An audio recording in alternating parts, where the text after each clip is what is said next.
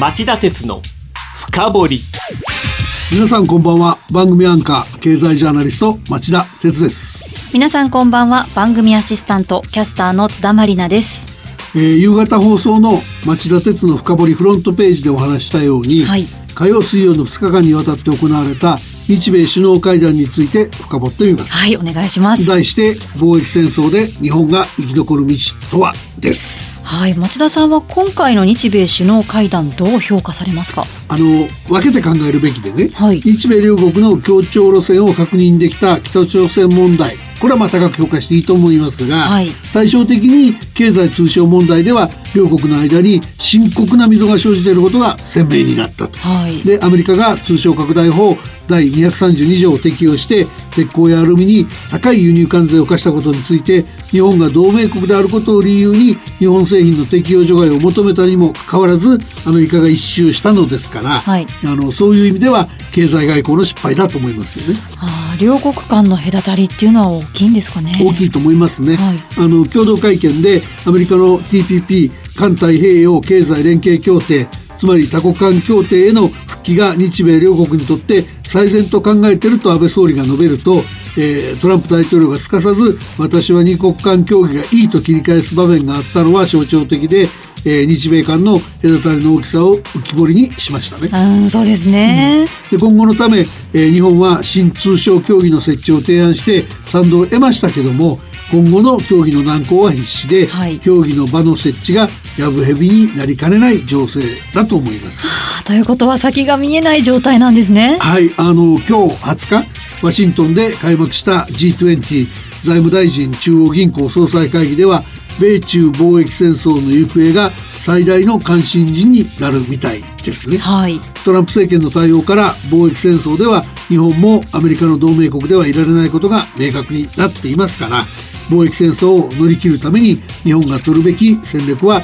どういったものか考えてみたいと思います。はいわかりました。では CM の後徹底的に深掘っていただきましょう。この番組は大和証券グループ ANA の提供でお送りします。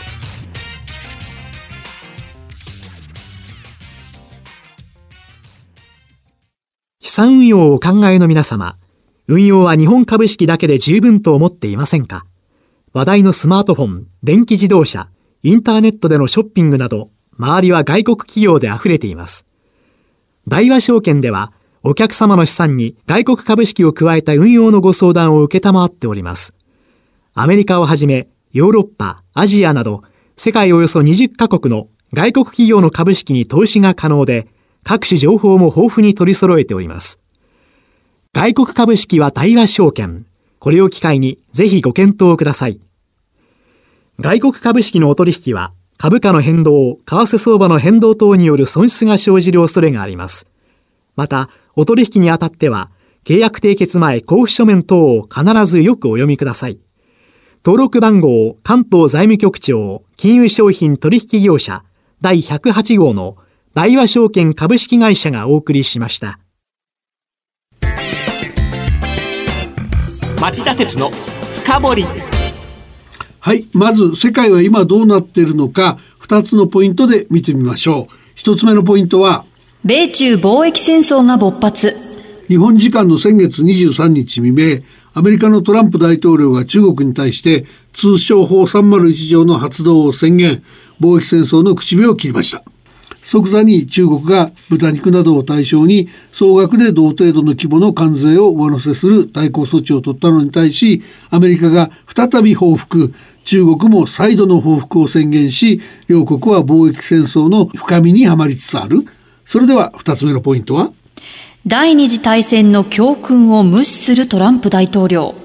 貿易戦争が武力戦争へと発展した第二次世界大戦の反省から自由貿易体制を守る目的で創設された WTO 世界貿易機関の存在とルールをトランプ大統領が真っ向から否定。一方的な制裁を連発することを正当化していることは憂慮すべき事態はい。そもそも1980年代にアメリカが連発した通商法301条などの一方的な措置は WTO の紛争処理手続きを経なければ対抗措置を取ってはならないことになってるんですよね。ああ、そうですか。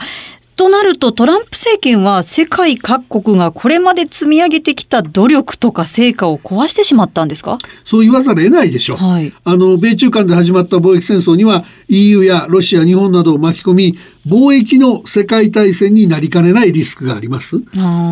米中貿易戦争で両国経済が疲弊すれば、はいその影響は日本にも及ぶでしょうし、事態は放置できない状況って言えるんじゃないですかね。あの、オープニングでもあったように、日本が日米首脳会談で取ったアプローチというのは失敗だったってことですか？うん、そう思わざるを得ないですよね。その周知の通り、アメリカは中国への通商法301条の適用に先立ち、通商拡大法第232条を適用し、安全保障を理由として外国産の鉄鋼やアルミニウムにかける関税を大幅に引き上げました。はいで、えトランプ政権は EU、カナダ、メキシコ、韓国、オーストラリアなどの同盟国、アメリカと関係の深いアルゼンチン、ブラジルも適用対象から除外しました。そこで安倍総理は今回の訪米で日本も同盟国なので安全保障上の脅威はないでしょうということで日本製品を適用除外となるようトランプ大統領に働きかけるとしていたんですが失敗した。これは日本の経済外交の失敗ですよね。あー失敗の原因って何だったんでしょうか？あの他の同盟国との違いに注目すべきなんですけども、はいアメリカがこれらの諸国との間では自由貿易協定があって、はいトランプ政権が二国間で貿易赤字減らしの交渉をできるのに対して、はい日本との間には二国間の自由貿易協定が存在しない。ああ、そこですか。だから例えばですよ、はい具体例で言うとカナダとメキシコはアメリカと北米自由貿易協定ナフタを結んでるし、えーその見直し交渉もしてますよね。はいから EU はアメリカと自由貿易協定の締結交渉の最中だし、はい韓国も米韓 FTA 協定の見直し交渉に応じオーストラリアとの間に長い歴史を持つ米豪自由貿易協定が存在します。はい。それからアルゼンチンとブラジルはアメリカが貿易黒字を稼ぎ出している国なんですよね。ああ、え日本にはそういう背景はないですよね。ないですね。はいで、日本はトランプ大統領が離脱を決定した TPP 環太平洋経済連携協定のアメリカ抜きでの発足を主導してきたばかりか、アメリカが求める日米自由貿易協定の交渉開始を逃げ続けてきました。はい。で、日本が同盟国だからっていう理由で、えー通商拡大法第232条の適用対象から除外してほしいというのは、早急な貿易赤字減らし策か、はいそのための交渉の場を設けたいという立場のトランプ政権にすれば、到底受け入れられないピンボケの要求なんでしょうね。はい。で、えー本気で問題の通商拡大法第232条の適用対象から除外を勝ち取りたいんであれば、別のアプローチが必要だったんじゃないでしょうか。あの、そういうトランプ大統領の考えが日本には分からなかったっていうことですかね。あの、世耕経済産業大臣なんかが、はい日本が輸出するような高品質な品目については、まだ適用除外となる道が残されているとして、えー仮に適用されても、アメリカ産業界は日本製品を買わざるを得ないので影響は少ないなんて、えー強気の発言してましたよね。はいでもこれ、あの、国民を安心させたいという趣旨から出てる発言で、決して負け惜しみではないと思いますが、ええでもね、今のところ日本政府はもう手詰まりなんですよね。はい。あの、実際に誰がトランプ政権と交渉してるかっていうと、今やってるのはですね、日本製の鉄鋼やアルミニウムを通商拡大法第232条の適用対象からあの外さないと高い輸入関税を払わなきゃいけない日本製品のユーザーなんですよね。ああ、アメリカの日本製品のユーそうそう、ザーってだからアメリカ。企業が一生懸命交渉してるっていう状況になっちゃってるんですよね。ああ、ってことは、そもそも適用除外を要求することが間違いだったんじゃないですか、まあそうでしょうね。あの、適用除外要求っていうのは意味がないんですよ。はいあの別の話になりますけどもね。ええ仮にその日本製品が適用除外になったとしても、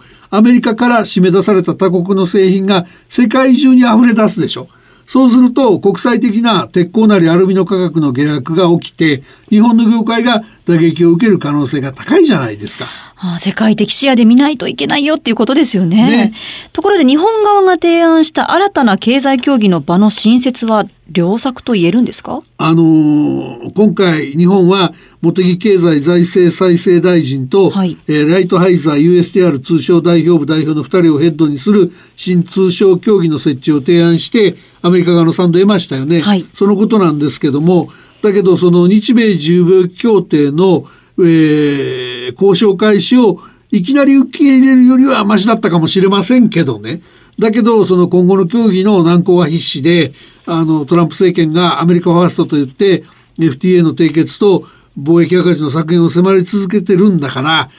苦しいことは何も変わらない。ちょっと先送っただけですよね。そうですね。日本が取るべき手段ってどうなりますか？あの、アメリカによる一方的な日本製の鉄鋼、アルミニウムに対する関税引き上げ措置っていうのは、はいガットや WTO の規定違反の疑いが濃厚なんですよ。ええつまりその、ここはですね、はい WTO に提訴するのが一番の良策。はい。専門家の間でも日本勝てるぞっていう見方多いんですよね。んで、中国がやったようにアメリカが鉄鋼等の関税引き上げを撤回しなければ日本は WTO 上の正当な対応として他の品目について報復措置を講じることもできますし、はい。あの EU があの EU 自身の適用除外が決まる前に対抗措置を講じるぞって公言してたことも参考になりますよね。はい。それからもう一つはですね、アメリカだけじゃなくて中国対策も怠っちゃいけないと思いますね。中国対策というと？あの、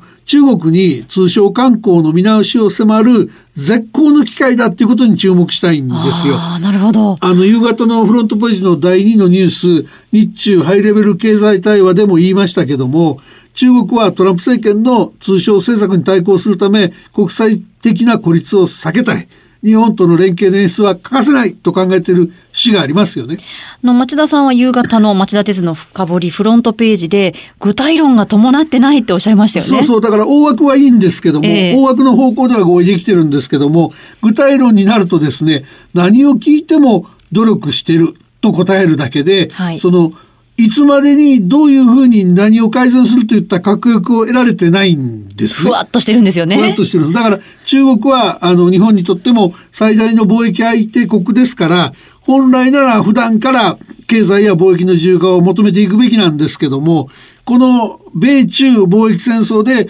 中国がある種の焦りを持ってるっていうのは日本にとっていい交渉の機会のはずですよね。だから具体論を言ってくれない具体論を詰めさせていく必要があると思いますね。はい。あと、夕方のフロントページでは、中国が自動車の外資規制を撤廃し、市場開放をアピールというニュースを第3位で取り上げたんですが、これもこの問題に関連してきますか、うん、これもだからね外資規制の撤廃はいいんですけど、はい例えばそのハイブリッド車作る企業秘密みたいなねそこの技術を移転しろみたいな観光が中国にいっぱい残ってるんで、はいそういうものも含めたちゃんとした自動車市場の開放が必要でそれを働きかけていく必要がありますよね。はい。